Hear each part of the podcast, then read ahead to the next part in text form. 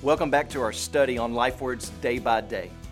Yesterday, we saw a group of religious people appeal to their heritage as a reason why they were not enslaved to sin and had no need to be set free by Jesus. And now they try and claim a religious status by saying, Abraham is our father. Well, that sounds the same as what they had previously said. But look at how Jesus answers them. He says, If you were Abraham's children, this is not what Abraham did. You're doing what your father, your true father, did. So, what were they claiming?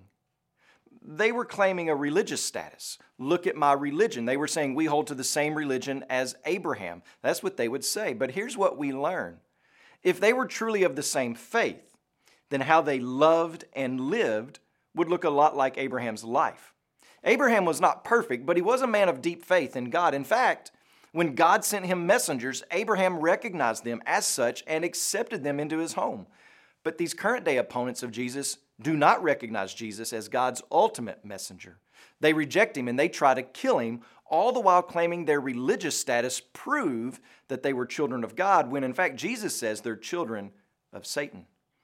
This text leads us to love Christ because he points out our errors.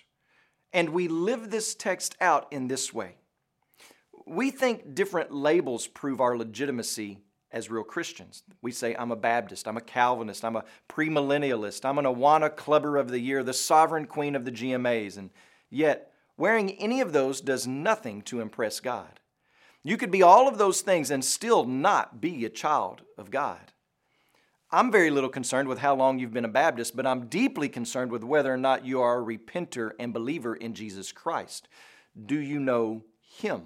Just because you've signed a church covenant and agree in theory with a doctrinal statement or to the New Hampshire Confession of Faith does not win you any prize from the Father. It doesn't gain you status.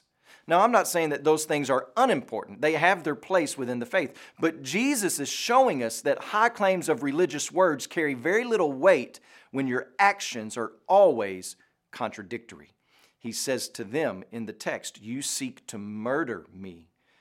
You reject the truth that's been validated by miracle after miracle. This is not what Abraham did. You are doing what your father did. So let's not claim a religious status other than Jesus Christ as our Savior. When you pray today, please remember David Marroquin and his family, our Changemaker missionaries in Guatemala. And also remember the Mooré Life Word broadcast that's heard in Burkina Faso and Ghana.